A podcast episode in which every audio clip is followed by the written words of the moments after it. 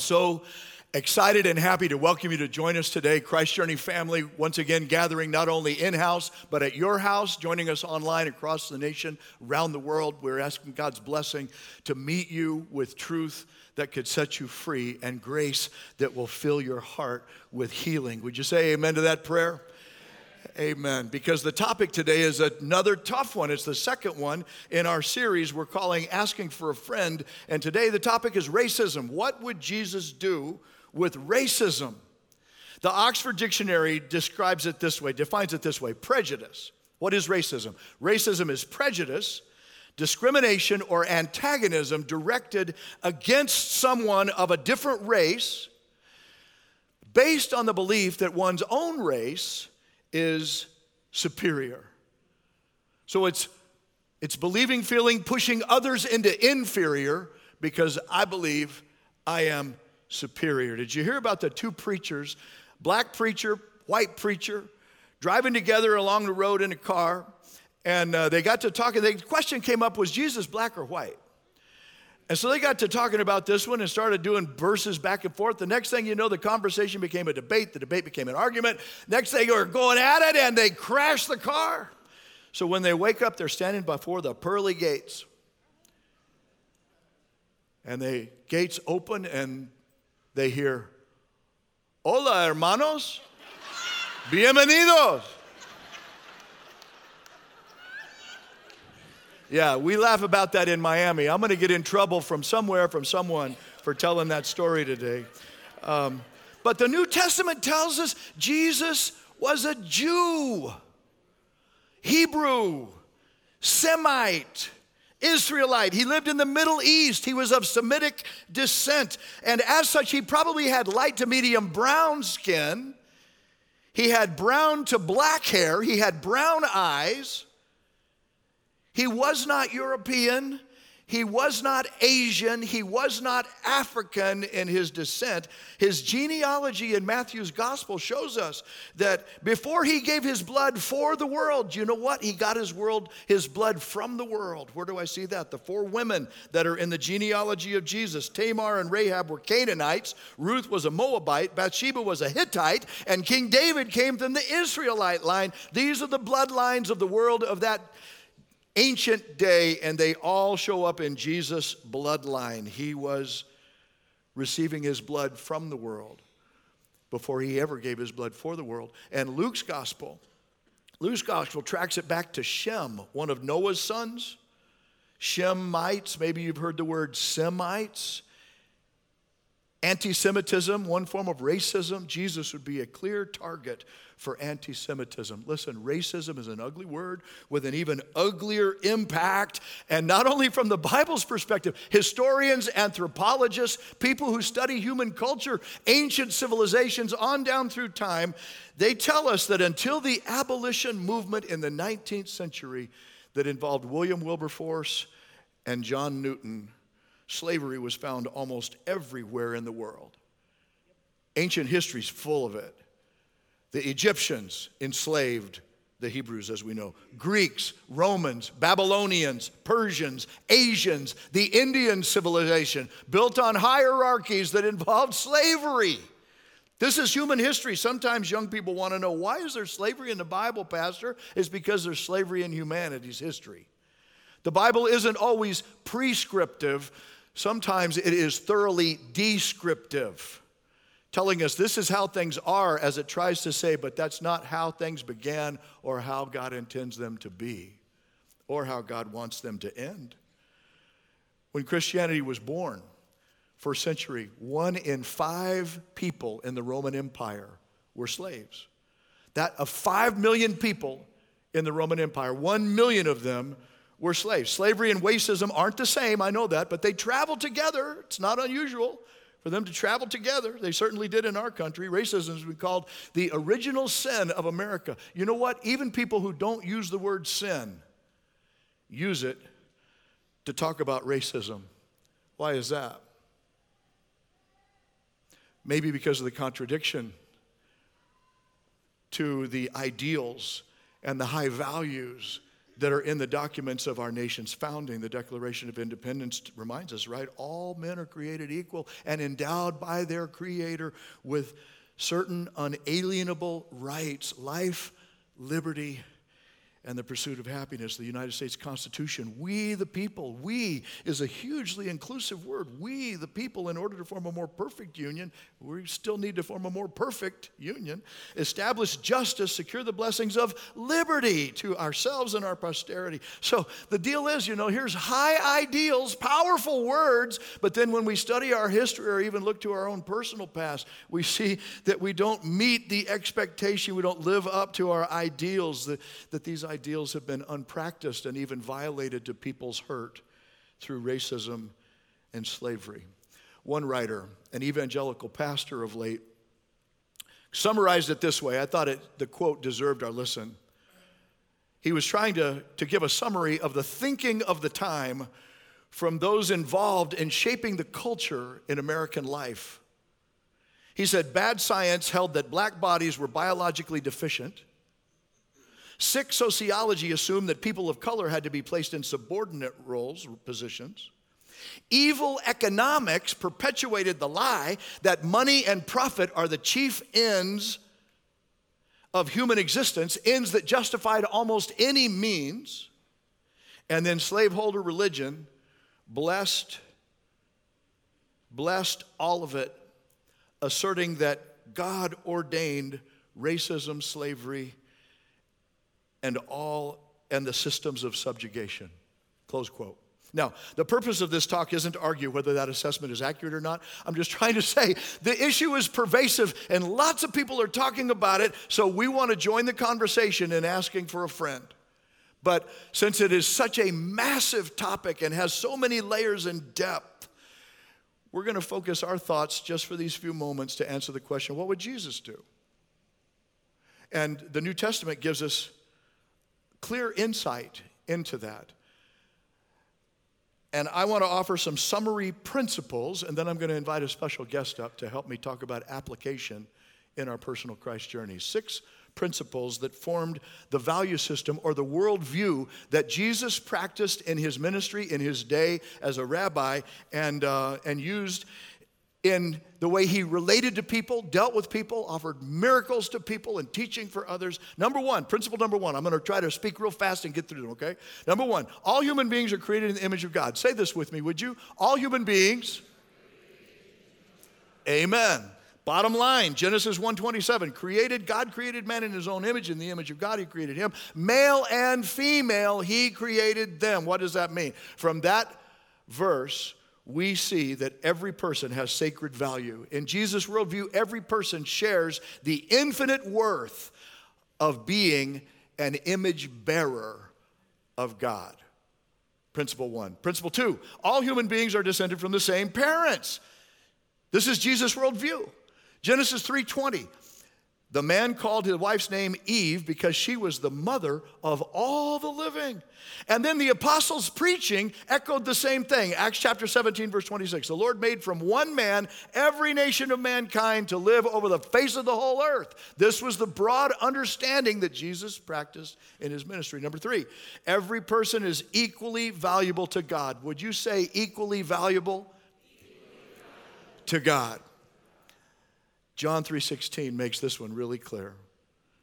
God so loved the world that he gave his one and only son that whoever he gave him to the world that whoever believes in him should not perish but have everlasting life. And then Paul tells us who that world is in his writings. One of them is Galatians 3. He says, There's neither Jew nor Greek, slave or free, male or female, for you're all one in Christ Jesus. When it comes to your value, you share equal value and worth before God. And yet, at the time he wrote that, some were claiming, I mean, in so many ways, Jews believed and considered that Greeks were to be despised, that they were unclean and inferior that Gentiles, there were two categories of people Jews, non Jews, which were Gentiles. And the Gentiles were considered inferior. Some even claim that God made so many Gentiles so there would never be a shortage of wood in hell. This was the practiced value that they were holding. And then Gentiles, as you know this, have persecuted Jews all through human history. So there's been no love lost between those two groups, and yet Paul says, in Christ, there's neither Jew nor Gentile. This is a radical statement, it's a radical thought. We hear it and say, oh, yeah? Then he says there's neither slave nor free. Slavery was woven into the fabric of the Roman Empire. In first century life, Romans saw slaves as inferior, not even second class citizens. They weren't even citizens. And yet, Paul says, neither Jew nor Gentile, no male or female. Hey, the Romans believed they owned women. Women didn't have rights, women were property. They were possessions of men. And yet, Paul says, in Jesus Christ, can you imagine receiving one of those letters in your congregation in that environment? And Paul says, there's neither male nor female. And they're going, What? You know, it's like when it comes to equality from God's grace and being loved, there's, there's, there's no inferiority there. And Paul, in the gospel of Jesus Christ, he says every person is equally valuable to God. And Peter says the same thing, Acts 10 34. God shows no favoritism. Say that with me. God shows no favoritism. He doesn't have favorites. He loves everybody as if you were the only somebody that has ever lived with his all. Principle number four these are the values that drove Jesus' worldview. Principle number four every person is equally welcome to salvation in Christ. Peter's believed this, Paul did too, the two great missionaries. God is patient with you, he's not wanting anyone to perish. Of all the billions of people who have ever lived, God's desire is that every one of them spend eternity with Him. He doesn't want anyone to perish, but everyone to come to repentance. But because you're an image bearer of God, that means you have a free will. You get to make your choice in this matter. If God was making the choice for everybody, then nobody. But you have freedom. And so Peter says that's why we got to take God's love to everybody so they can make their own choice about it. Then Paul writes God desires all people. He doesn't leave anybody out. This is just radically inclusive. God wants all people to be saved. Come to a knowledge of the truth. Nobody left in the dark about it. The other great apostle, John, he said, Jesus Christ is the atoning sacrifice for our sins, but not for ours only, but for the sins of the whole world. In other words, nobody's excluded. This is radical inclusivity. Everybody's equally included, covered by the death of Jesus Christ, who got his blood from the world, gave his blood for the world, so that anybody in the world who has ever lived can receive it by faith as a gift. Because God doesn't play favorites.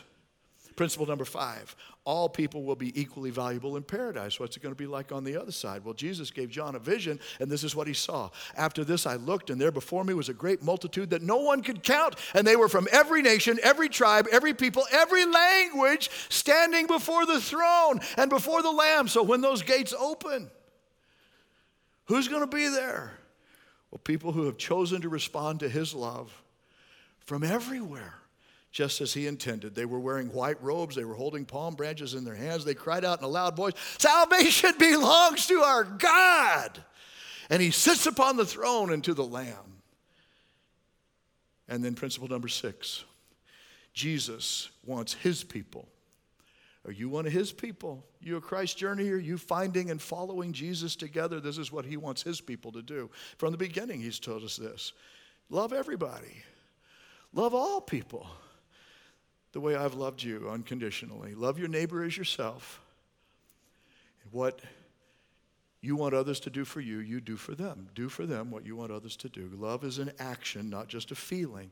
And this is what Jesus lived. This is what Jesus taught. This is how Jesus led. He wanted his followers to follow him, not only in Jerusalem, that's where it began, you know, all the religious types there that were so segregated, and then he said, We're going to go into Judea, which is where he was from, which was more integrated and more brackish water with culture. And then he said, Now I want you to go into Samaria, which is where all their enemies lived, These are the people they hated. They were close by, but they hated them, even though they were close by. And he says, Before you get to the world that you haven't even met yet, so you don't even know who you hate out there, I want you to start loving people from where you are and just keep loving them all the way out. This is Jesus' plan for his church. Now, to help me as we consider how to live that, I am so pleased to welcome to the platform Althea Harris. Would you join me as we greet Sister Althea? Hey. Pastor. I'm so glad Thank that you. you're helping do this with me today. One of the things that you may know, you may not know, you may know Althea because of her praising, because of her praising, right? So I'll tell you, she's a sister who's devoted and uh, focused on the Lord, especially when she praises Him. But you may not know this, she's also the chairman of our board, our church board of trustees. Althea is the chairperson of our board of trustees. Yeah. And, um, but, so we're getting acquainted with you just a little bit. So Yeah. tell us something about yourself. Okay, well, in addition to being the board chairman here, I'm the board chairman at Greater Miami Youth for Christ. And um, yes, thank you, Will. Um, and uh, I serve also as a volunteer here in student ministry. Holla! Oh, Come student. on, somebody. Yes, I get to go to camp, and um, because of it, and I also lead a marvelous group of women in intercession. I know. uh, intercession prayer. is a great ministry of yours. Students are a great passion of yours. Yes, I love the Amen. students. well, you came to Miami how long ago? About 25 or 26 years ago. And then to Christ Journey, how long have you been here? I've been here 18 years. 18 It goes so quickly. soul, Yeah. yes, it does. Yep. And your, your family, tell us a little bit about your family. Oh, my family. Oh, well, I'm married to the one and only Mr. Harris. And uh, we have Mr. Harris. I've never heard her call it, him anything except Mr. Harris. That's Though I was visiting with a neighbor this week who's, who called him by his first name to me, so I won't, which will not be mentioned. Right, now, because uh, you know you call him Mr. Harris too, so that I want to ensure that my husband is always honored. So call him Mr. Harris, and uh, so we'll keep his name under wraps. Um, but yeah, we have four fabulous, beautiful children um, who've grown up in this church. Actually, two are adults in college, and uh, one in high school, and one in middle school. Yeah. Well, thank you so much for being willing to step in and then open up the conversation with us from your perspective. You can look at us and, and tell that we've probably had different life experiences mm-hmm. in so many ways. And so I'm so very thankful for you allowing us to peek into some of yours. Where have you felt, have you felt the sting of racism, and if so, where? Well, thank you. I really appreciate the opportunity to talk to you all today. And but before I answer your question, Pastor, I would like to get agreement from the church, if I may. Um, can we all agree that this is a tough topic? Yes. Okay. Because you're not talking about this all the time, right? Right. And um,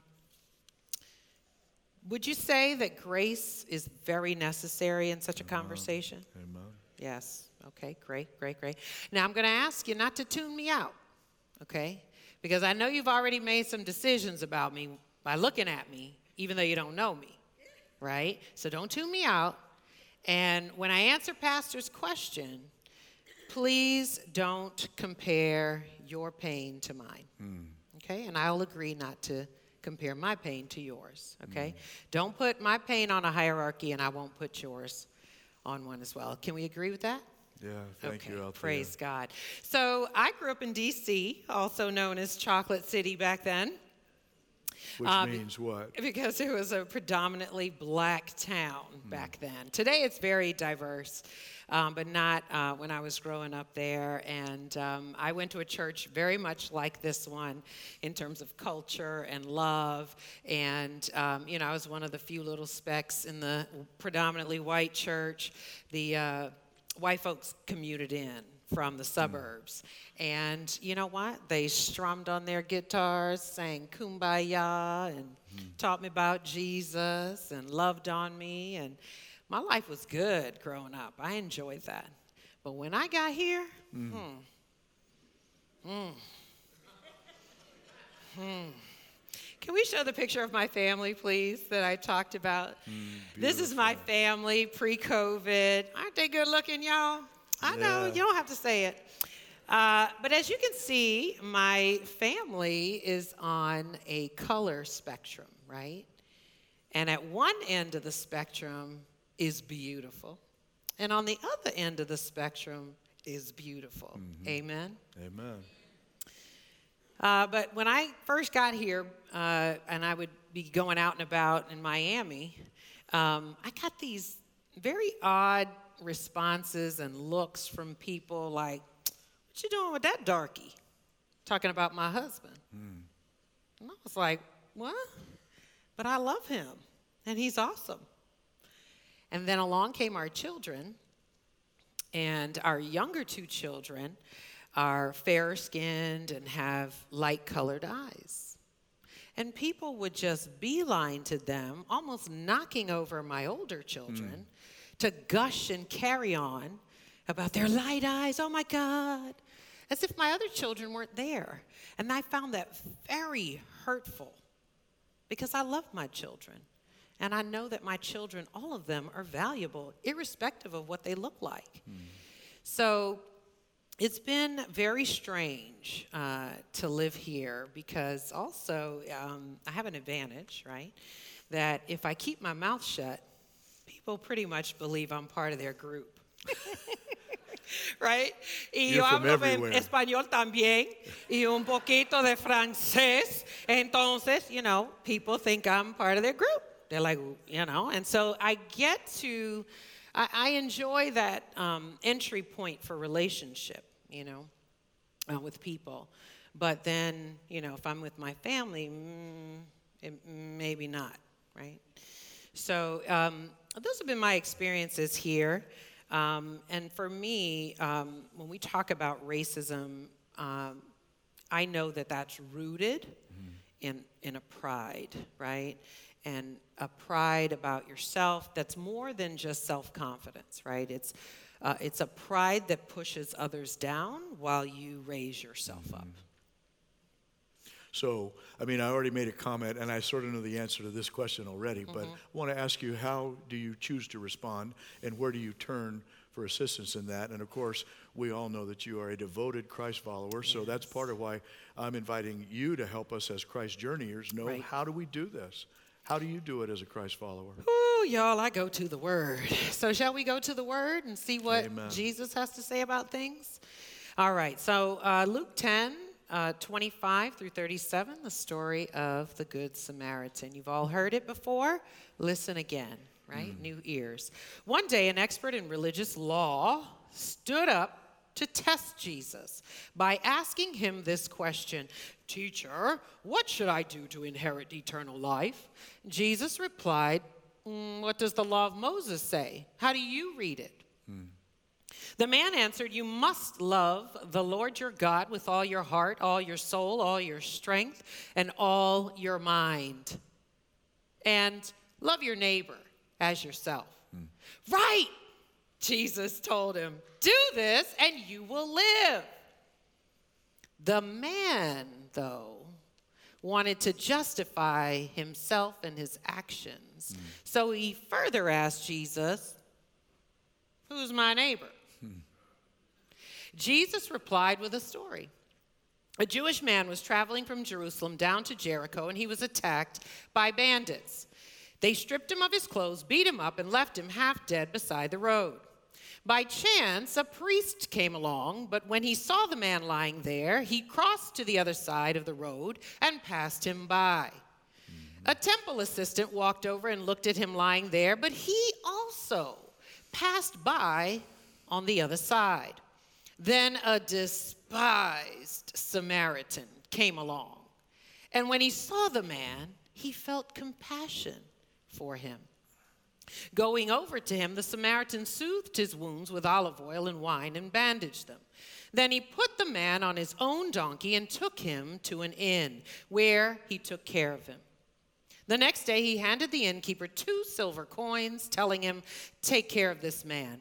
If his bill runs higher than this, I'll pay you the next time I'm here.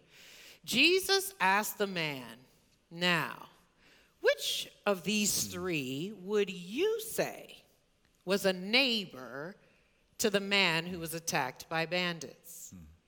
The man replied, The one who showed him mercy. Then Jesus said, Yes, now go and do the same. A very familiar, famous story. Famous story. But I got to ask you, why that one? Why did I pick that one? Yeah, and what, what help is there for us? Well, what I noticed there is that this story highlights our human nature, right? We ask questions we don't really want the answer to, right? And when we get the answer, we don't really want to do it. So we ask another question like, Who's my neighbor? When Jesus was very clear that uh, everyone, he loves the whole world, as you shared with us. But the man was testing Jesus. His motives were not good, and he sought to justify himself when Jesus asked the question. Friends, racism is wrong, and you know it. The man knew the answer to his own question love God with everything you've got, and love your neighbor as yourself. We all know racism's wrong, Pastor. We already know. The news tells us, everybody else tells us, the Bible tells us, so we already know. And I love the fact that Jesus is consistent. He's consistent. He says, Yes, love God with everything and your neighbors yourself. Go do that. Go do that. Twice. Friends, Jesus is not changing his mind about love. I need you to, to understand that he's not changing his mind about loving one another.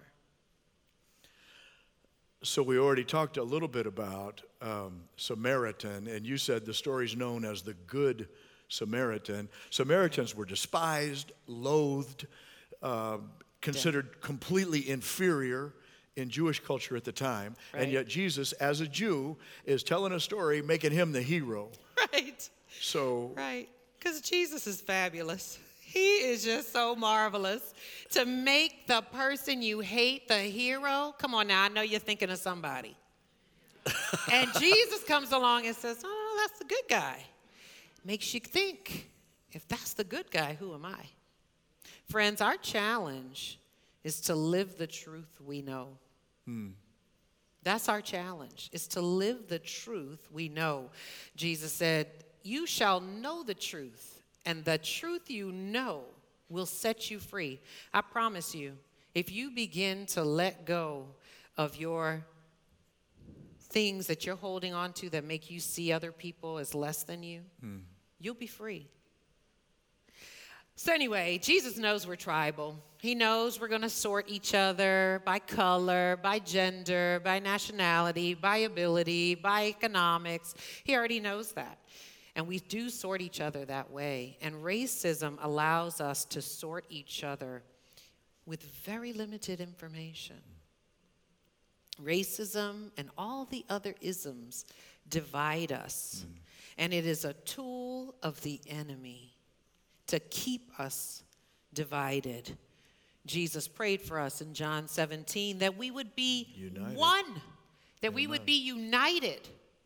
All these isms is a direct attack and affront to what Christ desires for us. Mm-hmm. What he died for, beloved, is that we would be one, not divided by silly things you can't control anyway.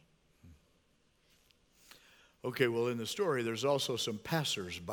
Oh, yes. You know, some people that walk by. What should yeah. we see in the that? The church folks? You talking about them? Is that who those are? The church are? folks? Is that who those are? Yeah, that's who it is. It's the church folk. We know better. We're expected to do better, friends. Hmm. We know better. We're expected to do better. Now, we're not perfect. And Jesus already knows that because the Bible tells us that we're being perfected. Those of us in Christ, we're being perfected. We're not there yet, but we're supposed to be on our way. We're supposed to be on our way. And so we're not, just because we love Jesus doesn't make us perfect. No kidding. Nah. You know, I still You have. know, I'm thinking right now of, of John, the Yeah. beloved apostle is what he came to be known.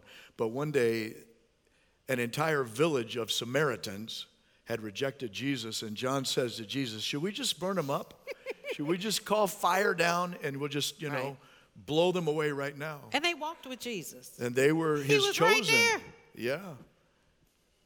They Okay. heard him, they saw him, they Yeah. Yeah.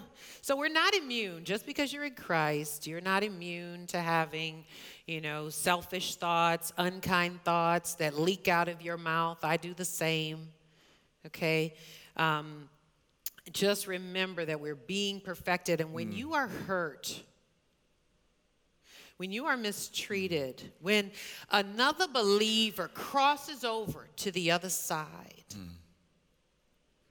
remember, they're not God. I'm reading a book right now by um, the Catholic priest Henri Nouwen.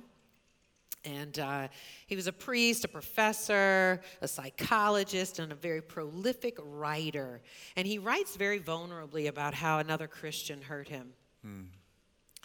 And he, he says, at first we may be disappointed in these people, our loved ones, our fellow believers. For a while we thought that they would be able to give us all the love, the goodness, and beauty that we needed.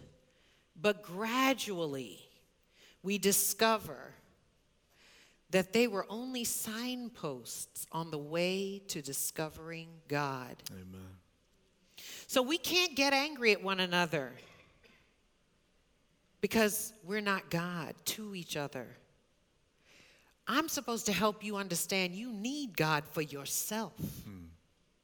Only God has the strength, the power, the consistency, the faithfulness, the resources to meet your every need. And He has provided for that in Christ. So don't look to me. I'm not Jesus.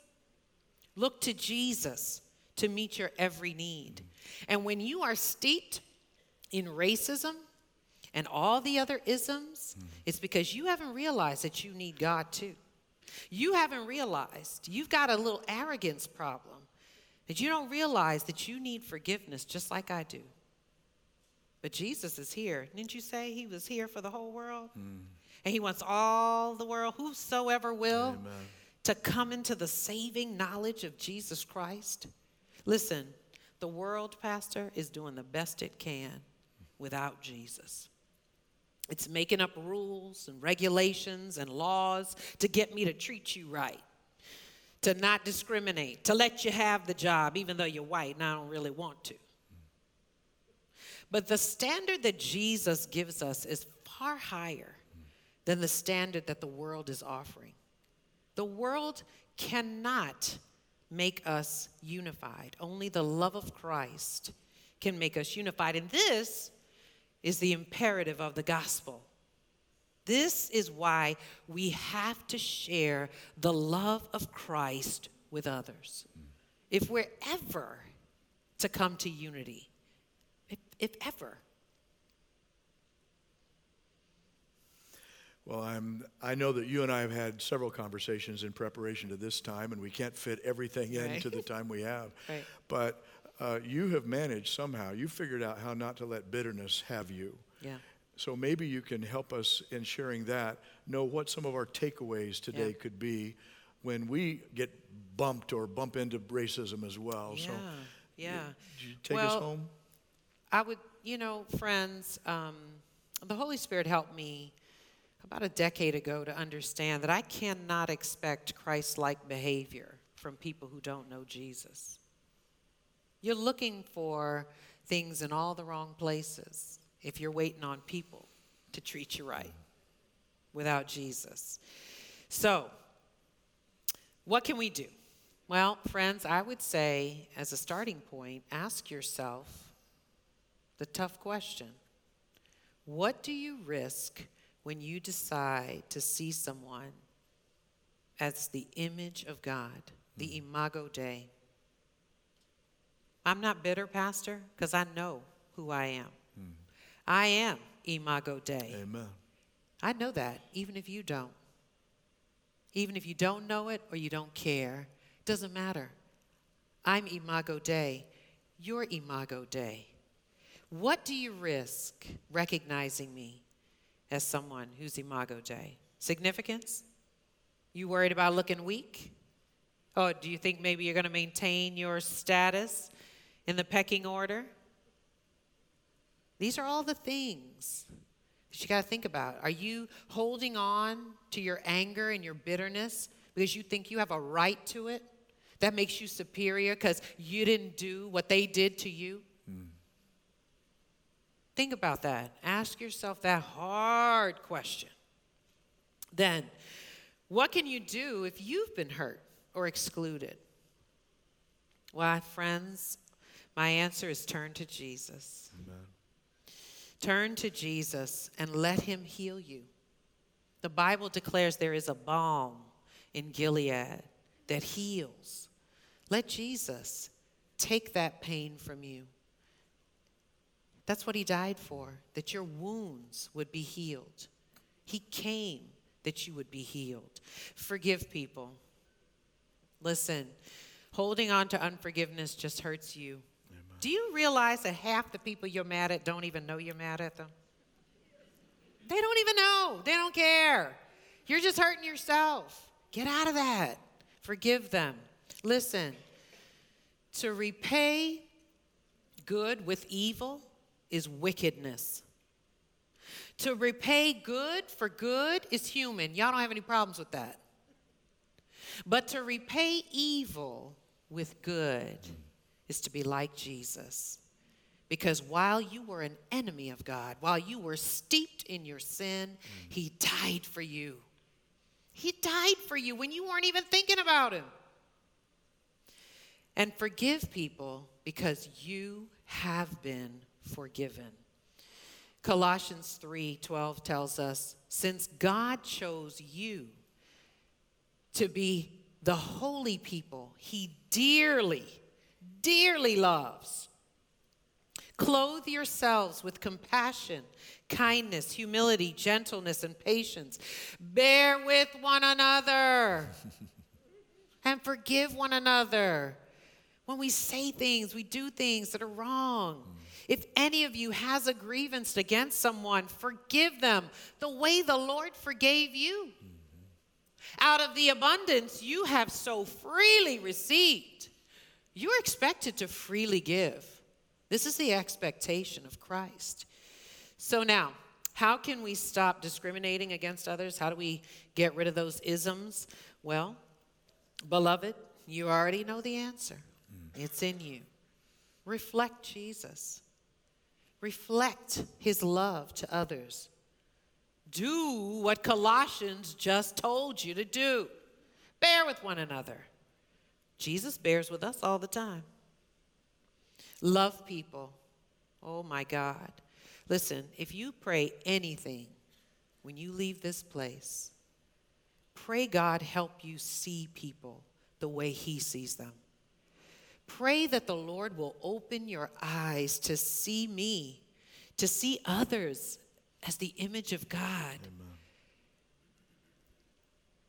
Pray for that. Then love because you are loved. Listen, friends, not only am I Imago Dei, you're Imago Dei. The Bible declares that you're to love God with all you've got, love your neighbor and yourself. You're Imago Dei. Come to know that. When you know that you are deeply loved by God, you're going to understand it gets easier and easier to love others because you're not afraid. You're not stuck believing you're not worthy. The Bible says you were worthy. So Jesus came and died for you. That's how much you're worth. I don't care what anybody else says, you are worth the death of Jesus Christ. And because he's risen, you can live the way he's called you to live. Amen? Amen. Amen. Thank you, Althea. Amen. Amen. Let's pray together, shall we? Gracious God, we thank you for your daughter, our sister Althea. We thank you for the story and the truth that she's reminded of us, of us today, and, um, and the insight she shared with us that we can take from here. I'm praying for somebody now that you would open their eyes to see themselves as you see them. Yes, Lord. An image bearer of God, and to open my eyes, open our eyes together Yes, when we look at one another, to imagine each other as image bearers of God. That you would then touch and enlarge our hearts to, um, to do love, to practice love the way that you have modeled it for us. Yes, and not to hold on to hurt and grudges, but to willingly be letting them go and starting fresh with you. Yes, Lord. In fact, Lord, I'm praying with somebody, perhaps you right now, you just need to say, Lord, I've I know better than I've been behaving. Mm. And I, I'm following you, but I've kind of, the situation I'm in, you know. But right now, you would say to the Holy Spirit, please cleanse me, forgive me, and set my, my mind right and my tongue right and my life right about changing these behaviors Yes, Lord. with those with whom I differ. They don't look like me, they don't think like me, they don't act like me, but I know you love them and I want to be like you. Yes, Lord. And perhaps you're here today and you know that God is calling you to begin a relationship with Him through Jesus that you haven't had. And if that's you, then you can join me in this prayer from the heart Lord Jesus, forgive my sins, come into my life. Help me see myself the way you do and restore your image in me that I might follow you and be part of loving others the way Althea has reminded us you command. I trust you as my Savior and as my Lord. In your name I pray. Now, if you just prayed that prayer with me, our heads are still bowed just for a moment. If you're joining us online, you can enter that in the chat. I just prayed with Bill and let us respond. But if you're here and prayed with me and would let me ask God's blessing upon your next steps of faith forward, would you simply raise your hand and hold it up for a moment so that I can see and then offer my prayers? Amen.